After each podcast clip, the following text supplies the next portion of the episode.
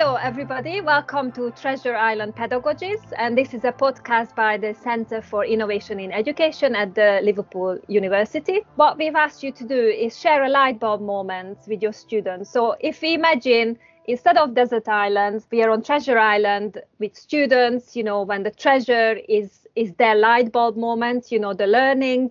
Can you talk a little bit, little bit about what your light bulb moment was? You know, just uh, choose one one of those probably many that you have had and what, what made that happen my name is uh, Marika Riethof, and I'm uh, in the Department of Modern Languages, uh, and I work there as a, as a specialist in Latin American politics.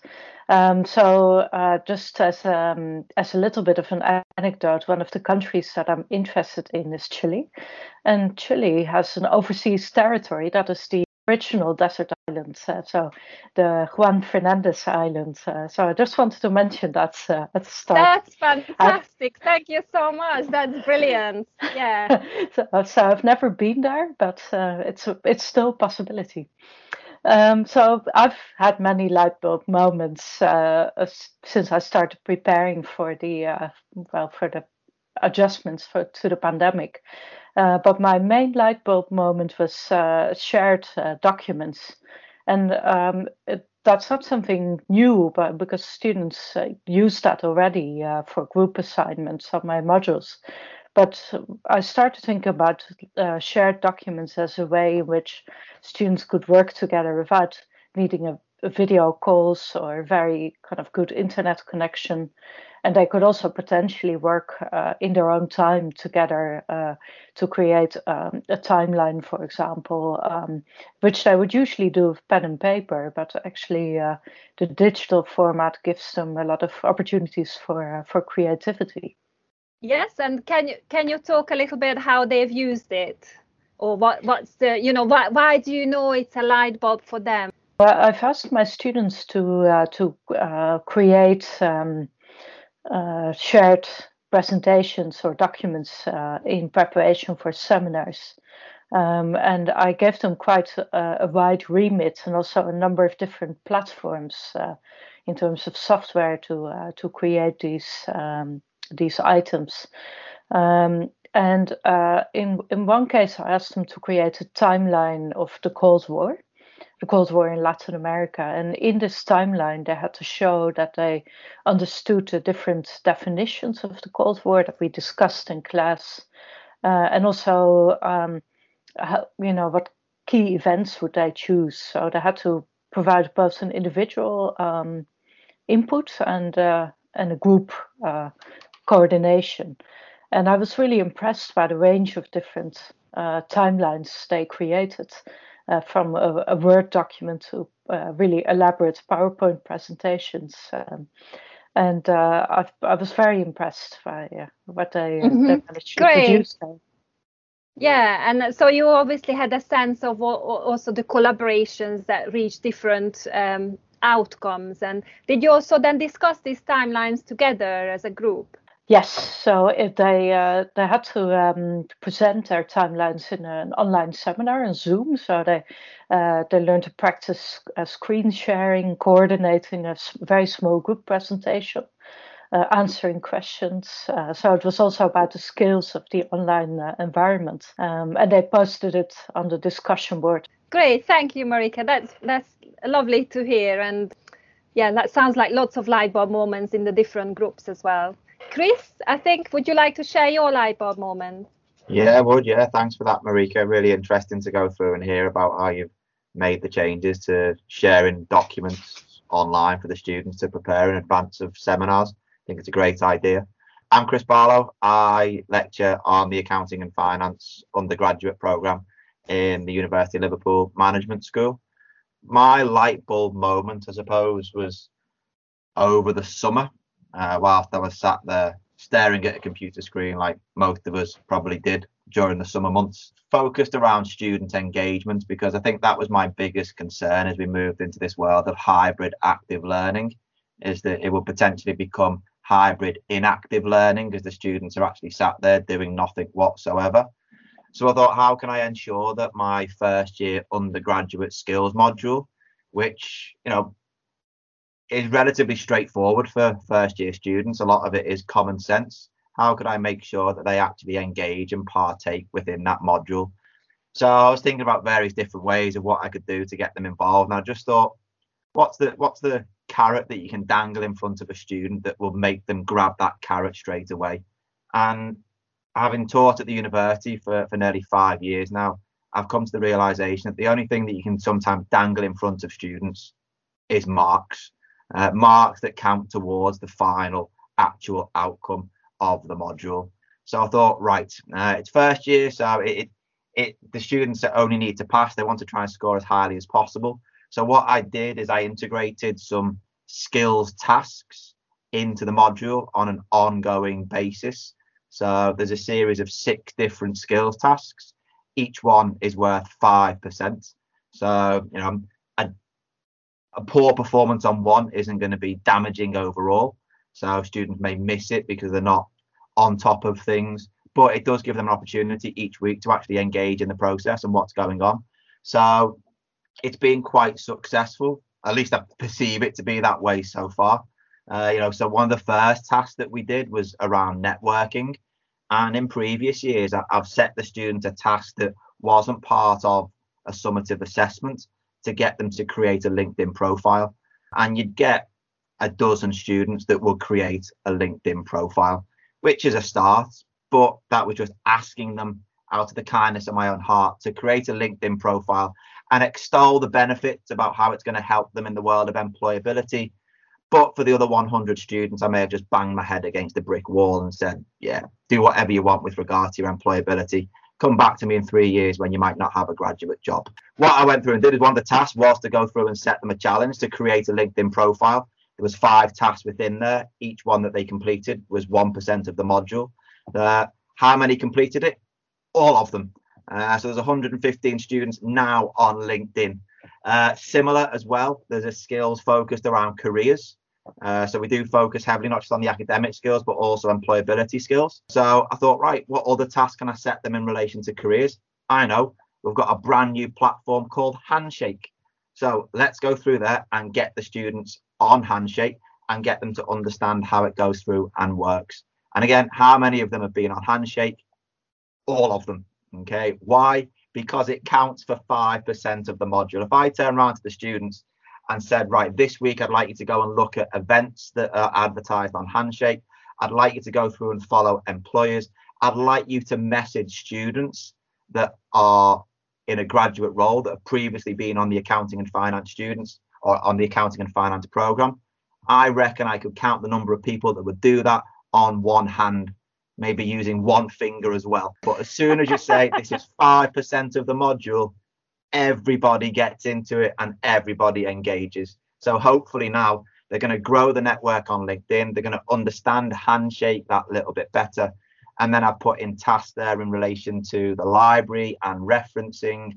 I've put tasks in in relation to commercial awareness.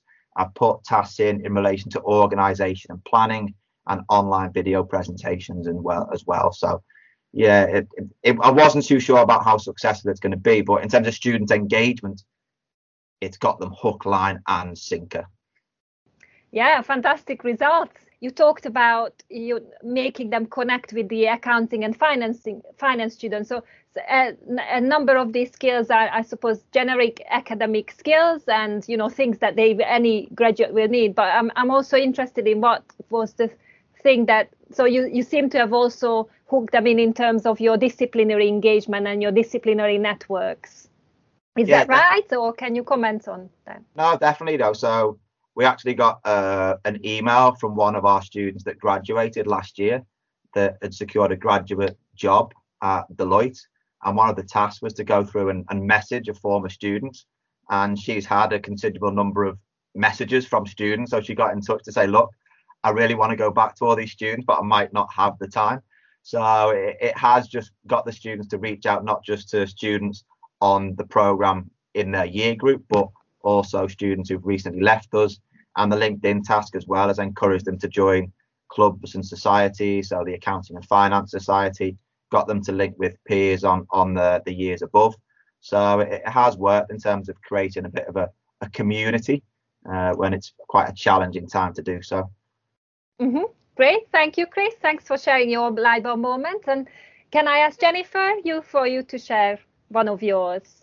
Hi everyone. Um, I just want to say first of all, Chris, I'm really impressed by the lengths you go to to bribe your students to get involved. I think that's a brilliant idea. I'm totally on board with that. I'm just thinking, trying to work out how I can do that in my modules now. That sounds brilliant.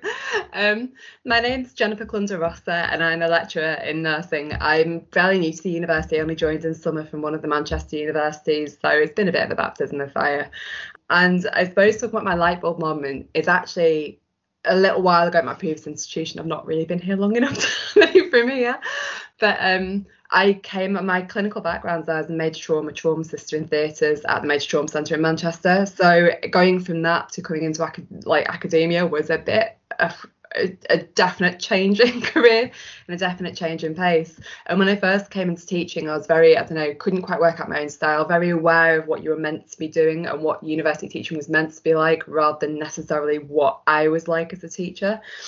And I do a lot of uh, trauma and sort of global health. Global health is my sort of baby. Global surgery is my baby, research wise. And I was teaching sort of a global health module where I was looking at um, communicable and non-communicable diseases and sort of nursing care within multi-organizational care and that kind of thing and i had a bit of a light bulb moment of just having a day of being i don't know i don't know what was wrong with that particular day too much coffee probably and a little bit fed up and I kind of came up with this idea of instead of just doing kind of lectures like I thought you were supposed to do, is basically creating a whole sort of scenario where basically I had, for anyone who's familiar with the geography of Manchester, um, a civil war in the UK between Scotland and England, and Manchester became the centre of the government, and the M60 Ring Road, which runs around Manchester, basically everything outside of that was Scottish territory, everything inside was English territory, and I had the students being, it was like a humanitarian war zone basically, and the students were given very in groups varying different roles of the World Health Organization, the UN, UK government, you know, major charities all this different sort of stuff. And I basically gave them all loads of different information and sent them all off to go and plan a response and come back and brief the press at the end of the briefing. Me and my friend, who's an ex RAF medic, just had an absolute ball planning it. I think we went a little bit crazy when we were doing it. We had so much fun. Um, Sounds amazing. Yeah. was, I've got to be. It was a lot of fun planning it, and it was it was off the back of we did two. I did two two sort of detailed in depth lectures on varying structures of global healthcare and all that kind of stuff. But it's quite hard. It was for second year students, and for a lot of students who haven't worked in that setting, it's just so much information to take on board, and it's you know all these names of organisations you've heard of, but you don't really understand what they do, and so we just I did this one particular session of this um, massive group scenario that ran it ran for about four hours with like a 45 minute press briefing and then the students had a few hours to plan scenarios and like collaborate in between the groups and then they came back to brief the press at the end which was me and it, it was a real light bulb moment. The fact the session was one of the best sessions I have ever taught and is still ever taught. I've run it a few times since in varying different scenarios, and it's it was I get the best engagement. The students have an absolute ball because it's a little bit more fun than just sitting in a lecture. It's fun learning. That sounds really kind of patronising, but it's and they can actually apply all that theory that we sit and tell them. They actually get to apply it. But in nursing, um, as probably any other professional degree, they get so much thinking about their career as soon as they qualify, thinking about how the skills they need to pick up immediately, that they don't always get to look at the bigger picture of other things that are going on in the world. So I've always it's the it's one of the sessions I always get really, really good feedback for.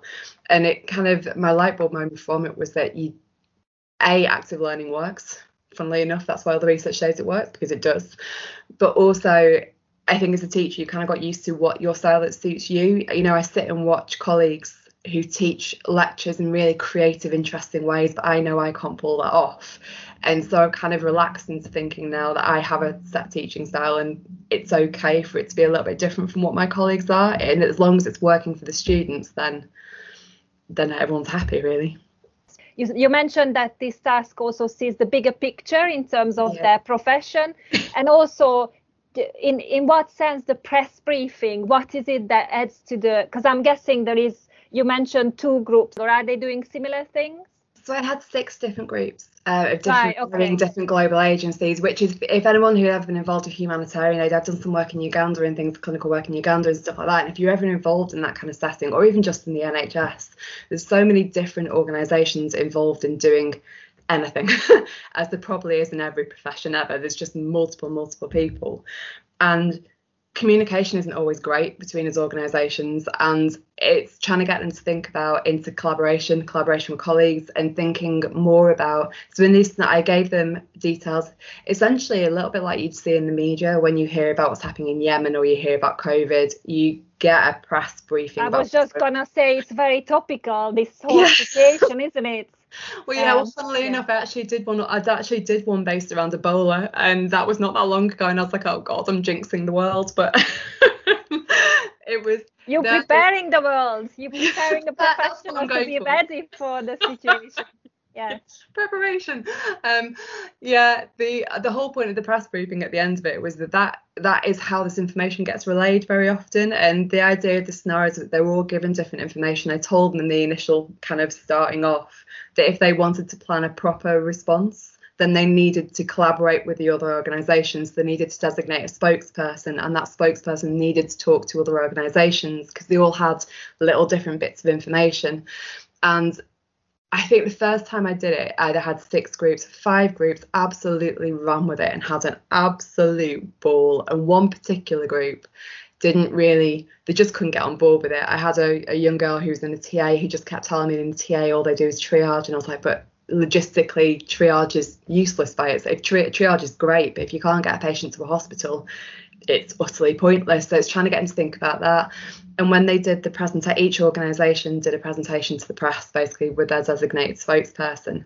And there's a bit of, I suppose, peer feedback, peer competition as well, because this particular group who didn't engage went first, and their presentation was not particularly well thought out. It was like two seconds long, and like, oh, we're just going to do this. And then the rest of the group stood up and like, we're going to do woomph. And he had these brilliantly creative really, really well thought out responses and came up with some stuff that I think I could never have taught you to come up with this. You've done that all on your own. Um, and there's a that little bit you could see the one group who weren't that bothered um, by the end of it being a, a shame's not fair words, but a little bit like, oh yeah, okay, so everyone else has actually gone for this and we're the only people who haven't. So there was a little bit of peer competition, I suppose. But it was just but it was fun. It was a fun session. It's fun for the students and it's fun to teach, which is nice. You don't always get that, I don't think. hmm Great, and and um, I se- it sounds like I was just imagining uh, a ceiling full of light bulbs here for that because I think lovely the intergroup collaboration and communication is mirroring life, and that's how the the group task worked as well, which I think is again very authentic, isn't it? Thank you, thank you for sharing this, Joel. Last but not least, can you share with one of your light bulb moments with us, please? Sure. So, so I'm Joel Hadley. Um, I'm from the Department of Mathematical Sciences. Uh, I lead the Mathematics Centre for Enhancement in Education. We've also restructured our assessments for, for COVID. Um, so I think, Chris, in the spirit of uh, collegial debate, I, I hope you don't mind me saying we, we've moved away from the model that you've moved to, because what we found, um, so, so the, the literature quite often is, uh, equates uh, stakes with value. But um, you know, I, I don't gamble. But if you ever go to play roulette, then you'll know that stakes is not the same as value. You can bet on different stakes with the same value. So, so I would say that um, a, a model with lots of high stakes, low value assessments, what we found is that the students tended to have quite strategic engagements with it. It was about doing it and getting it done, not so much learning uh, from it and uh, students tended to equate effort with quality, um, which was something that lasted into future years. I tried my I tried hard on this. Why didn't I do well? Um, and we found it was quite difficult to communicate standards. Our chunks were much smaller than the ones Chris described, so it probably is a different model that we're moving away from. Um, so the, the model we have now is um, nearly all of our modules are 50-50.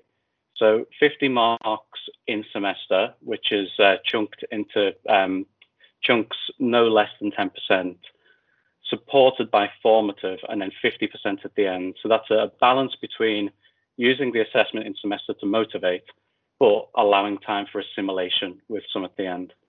Um, so we, have been able to have a to put forward a clearer description of standards um, rather than it just being about the students getting the work done.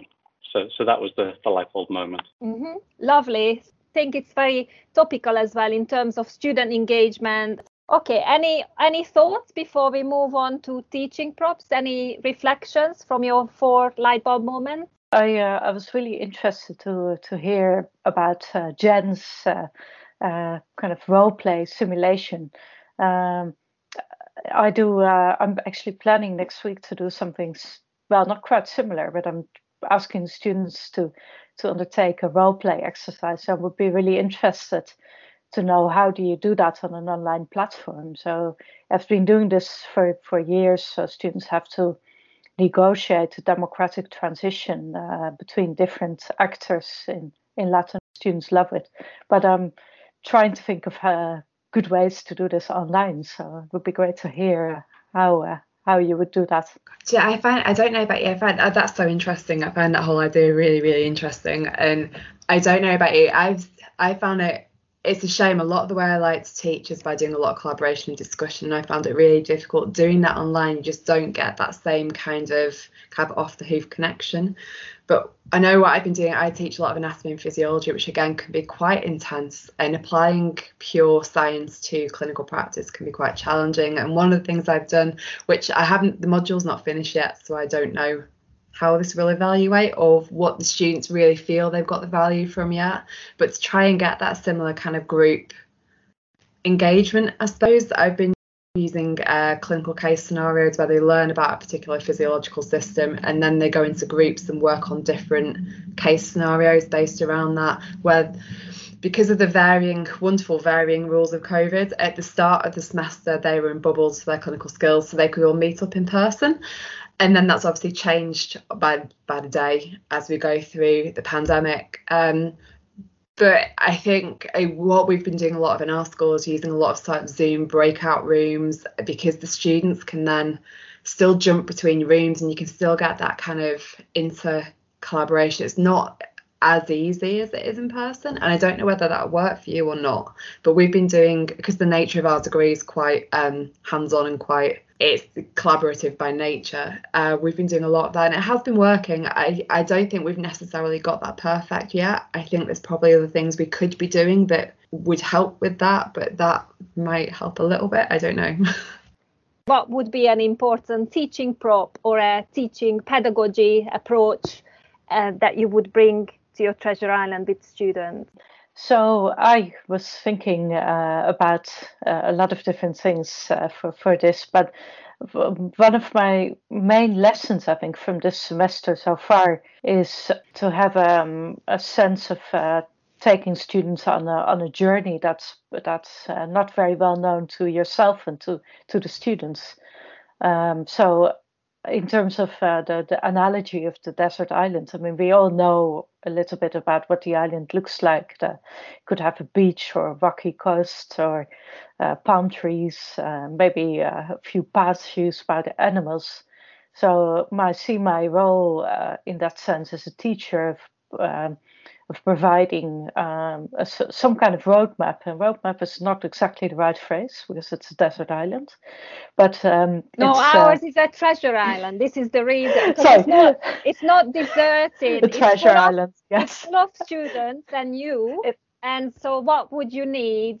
to to be you know to enhancing students learning on your treasure islands when you are together with the students so uh, the roadmap is uh, is my uh, framework of, of guiding the students towards different uh, different things that they need to uh, to find the treasure. I mixed up the treasure and the desert, uh, but could be both, of course. um, and um, so I I think the the digital format allows for for a lot more guidance in that sense, and and also the digital format allows you to point students in uh, in the direction of uh, resources that uh, that are not necessarily uh, so easy to to access when you when you're just in a lecture room. So um, I'm I've been working with my students on uh, digital archives. So archives about Latin America and the Cold War period. Um, so normally, even taking my group of 90 students to an archive wouldn't really be a, a possibility. But uh, in this case, I've been sending them to digital archives all around the world, and they've found treasures in the archives. And uh, some of them have Excellent. been very excited uh, by the, by this experience. But I see myself not as uh, directing students to, let's say, find the treasure uh, uh, through a preset map that I've or preset set of activities that I've designed, but I want them to explore their own way and learn from the journey for their own uh, benefits. Yeah, that's lovely. Thank you. Chris, what teaching prop or pedagogy would you take? Oh, I, th- I think my teaching prop at the moment, I couldn't I couldn't live without a good old fashioned Kahoot quiz. Uh, without having Kahoot quizzes to go through and keep the kids entertained uh, online, then I, th- then I think I'd struggle. It gives them an opportunity to to test the knowledge from the recorded learning materials. It gives you an opportunity to, to test them on just knowledge that's generally related to, to the topic that they may or may not know without it being, you know, counting towards the module or putting them under any pressure. And it also actually gets them to, to use the phone uh, in a way that fits into the module as opposed to using them, the, the phone to to distract themselves mm-hmm. whilst trying to talk to them and keep them engaged. So yeah, definitely a Kahoot quiz at the moment. Mm-hmm. Brilliant. Do you find because Kahoot has again just um, picking up on the competitive element because I think with Kahoot the timing of the so it's it's not enough if you know the response but you need to be fast with that. Do you find that that as a you know something that might engage students or is it is it uh, less important in in this case? Uh, I suppose there's always a competitive element, isn't it? Because they like to see themselves on the top of the podium at the end of it in position one, two, or three.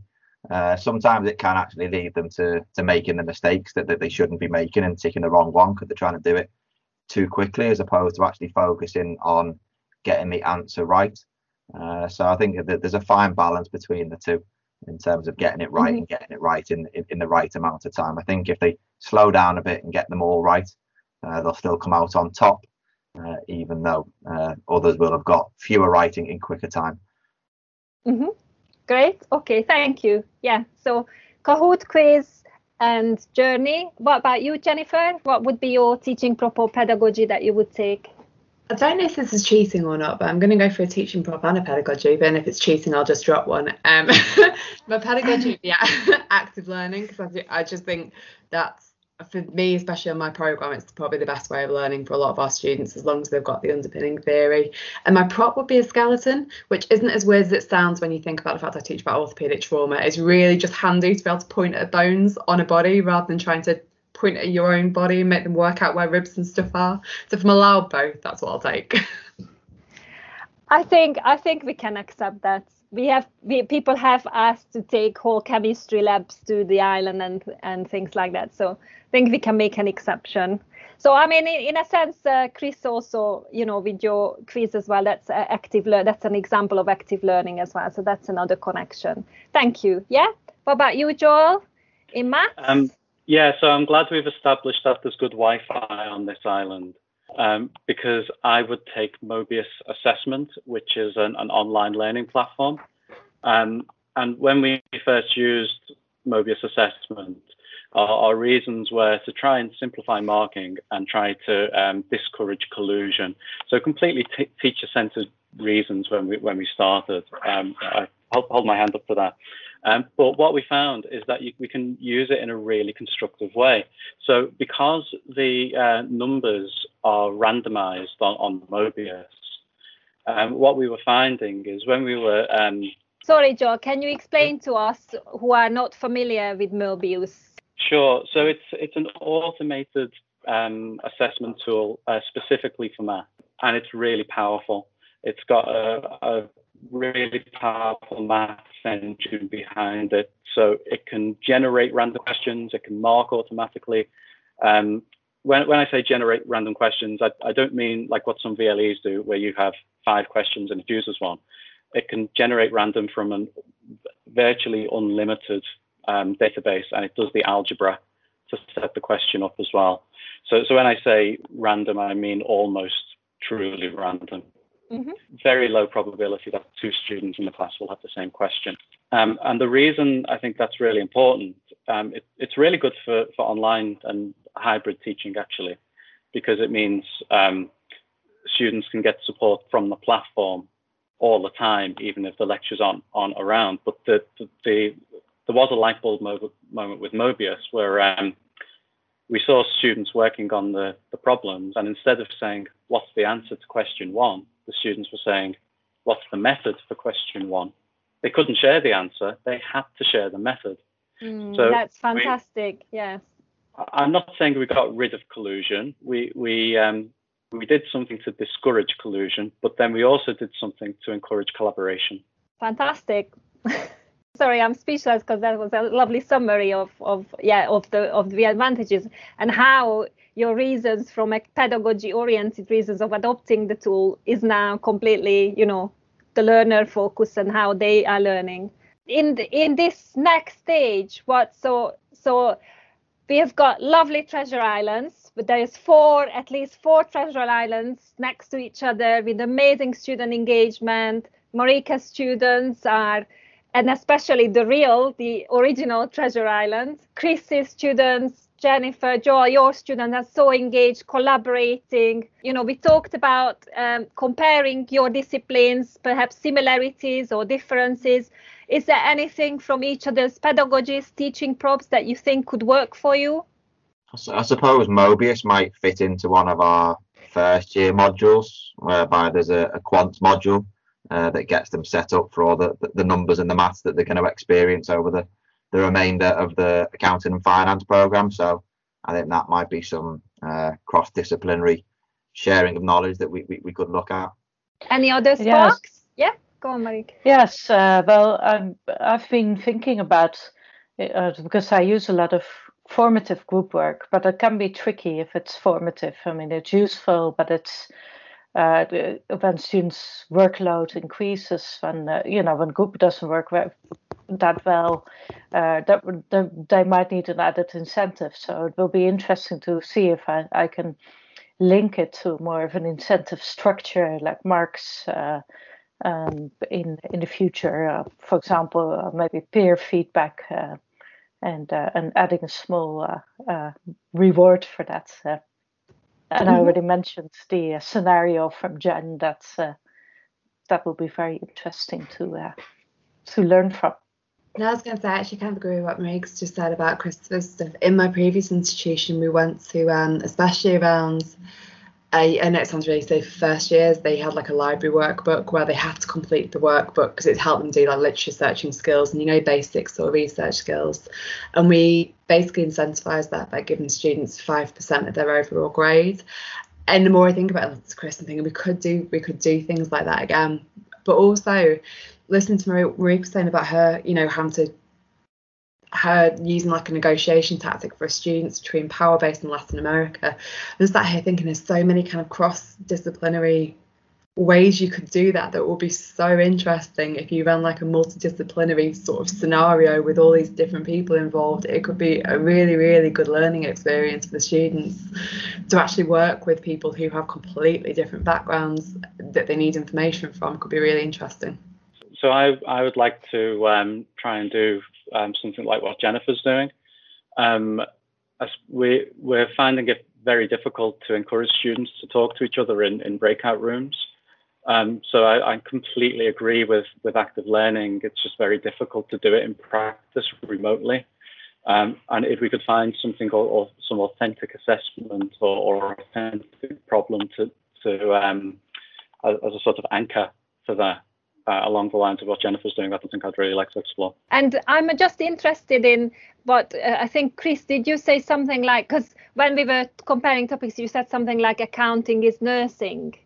Accountants uh, c- could be seen in terms of, of nursing businesses uh, to ensure that they get through difficult times. Uh, so obviously the current pandemic is is uh, going to bring accountants to, to, to the fore. Uh, it might have the opposite effect as well uh, if the wrong decisions are taken. But you know, uh, I think also as well that I think we mentioned that accounting is the language of business. So bringing in the languages side of it, I think that's a, a phrase taken from the investor Warren Buffett. I think he used that uh, many times, so I can't lay claim to that one. Uh, but yeah, definitely, I think accountants do have a, a big role to play uh, in terms of ensuring that that businesses can can negotiate these difficult times and that they can come up with with with strategies moving in into the future with with new ideas uh, new ways of, of getting business out there to, to, to sell the product or to sell the services to the customers. And i suppose the brexit on the horizon as well i think we might need a few sticking plasters uh, once once that hits us at the end of this month but i won't say any more about that it's funny that you say about that though. One of the big things we teach our students in public health is about healthcare innovation and uh, cost cost efficacy of healthcare innovations and why an awful lot of healthcare innovations fail because they're not cost effective or how we um, you know meter out things like screening and stuff like that. And a lot of that is I know it's the same so it's principles of what uh, you guys are teaching in sort of maths and accountancy, but for our students that can be because we don't really look at finance, and yet they also have to look at finance sometimes. It's a quite interesting crossover really because it's skills that we don't necessarily have that we have to use in practice that can make it very challenging for us, and yet we've got resources for people who know far more. you know, you can you can bring this into the syllabus, and the students will just sit there, and it goes in one ear and comes out the other and then five to ten years later you bump into them on the street and like oh i remember what you taught us and i've now realized it, it's so so so important. It's like well there was a reason that i told you told you that. And and, and that's not just something you know that relates also within the management school as well at times.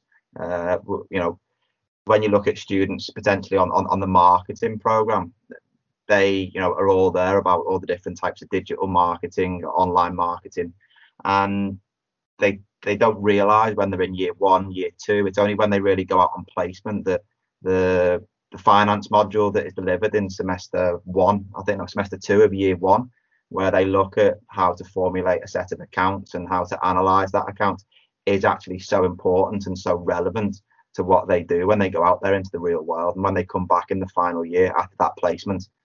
They're like a new person. They they actually understand the real world and they've done a little bit of real world active learning Great. Okay. So that that's fantastic. We've got our treasure islands, you know, lots of engaged students, but also, you know, you are tired at the end of the day or at the end of the semester, and you will need to do some relaxing off duty, which is just about maintaining your well-being on the on your islands. Can you tell us or share with us what luxury item you you would take with you to help you relax off duty? I, I don't mind jumping in there first because I don't think we see it as a luxury item anymore.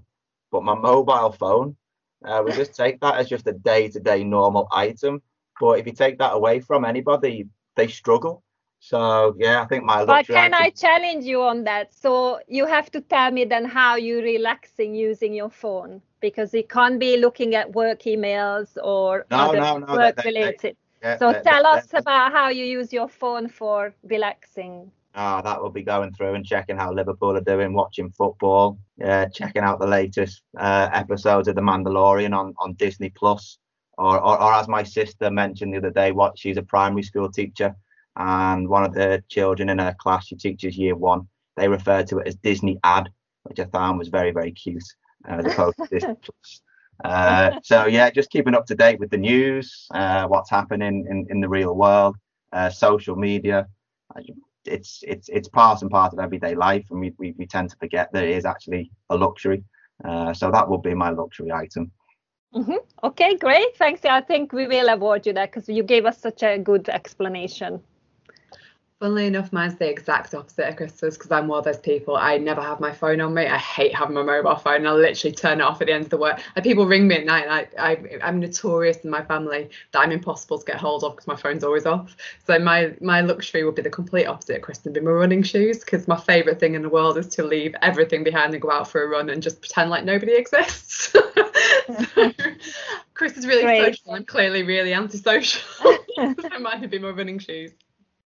Yeah. You, you, can take your mobile phone with you, Jen, and put your earphones in and listen to your favourite songs or favourite podcasts. I only ever have my phone on for Strava, and that's it. I'm one of those. Re- if anyone's a runner, ridiculously geeky runner who cares about the stats, that's the only reason I. but that, then you can take your phone along as well, and it can track it for you. okay, you granted your running shoes, Jennifer. Well, well, my uh, um, uh, item uh, is actually related to what we discussed just now uh, podcasts. So during the first lockdown, I got into the habit of listening to post- podcasts on my daily walk. Um, and uh, and it was a great way to actually walk in, you know, and you live in a very small world during the lockdown, but I felt connected to the world uh, through the podcasts. Uh, so I love listening to podcasts on food and cooking, uh, but also, you know, some true crime uh, podcasts are, are, It can be useful in another way as well. So last week I was listening to a podcast uh, about the Peruvian political crisis. So I just wanted to inform myself, but I was also cooking, and cooking is one of my hobbies. Uh, so it's uh, that's I think the only useful way of multitasking I can I can think of. But podcasts uh, definitely that are those are that is my great discovery of the the pandemic. Brilliant. Yeah, and again we've had Spotify requests from before, so yeah, that's that's perfect in, with in combination with kitchen and cooking. Lovely, Joel. What about you? My luxury item would be my coffee making equipment. So that's fresh beans, a, a grinder, an AeroPress, and a variable temperature kettle. And getting my perfect daily coffee fix is as much for everyone else's benefit as it is for mine. That's very considerate of you. Thank you. That was lovely conversation. Thank you sharing with us your treasure island. I loved hearing about them and hope everyone else will too. And I think the students can be very appreciative of all these experiences, which is brilliant to hear. So thank you and goodbye.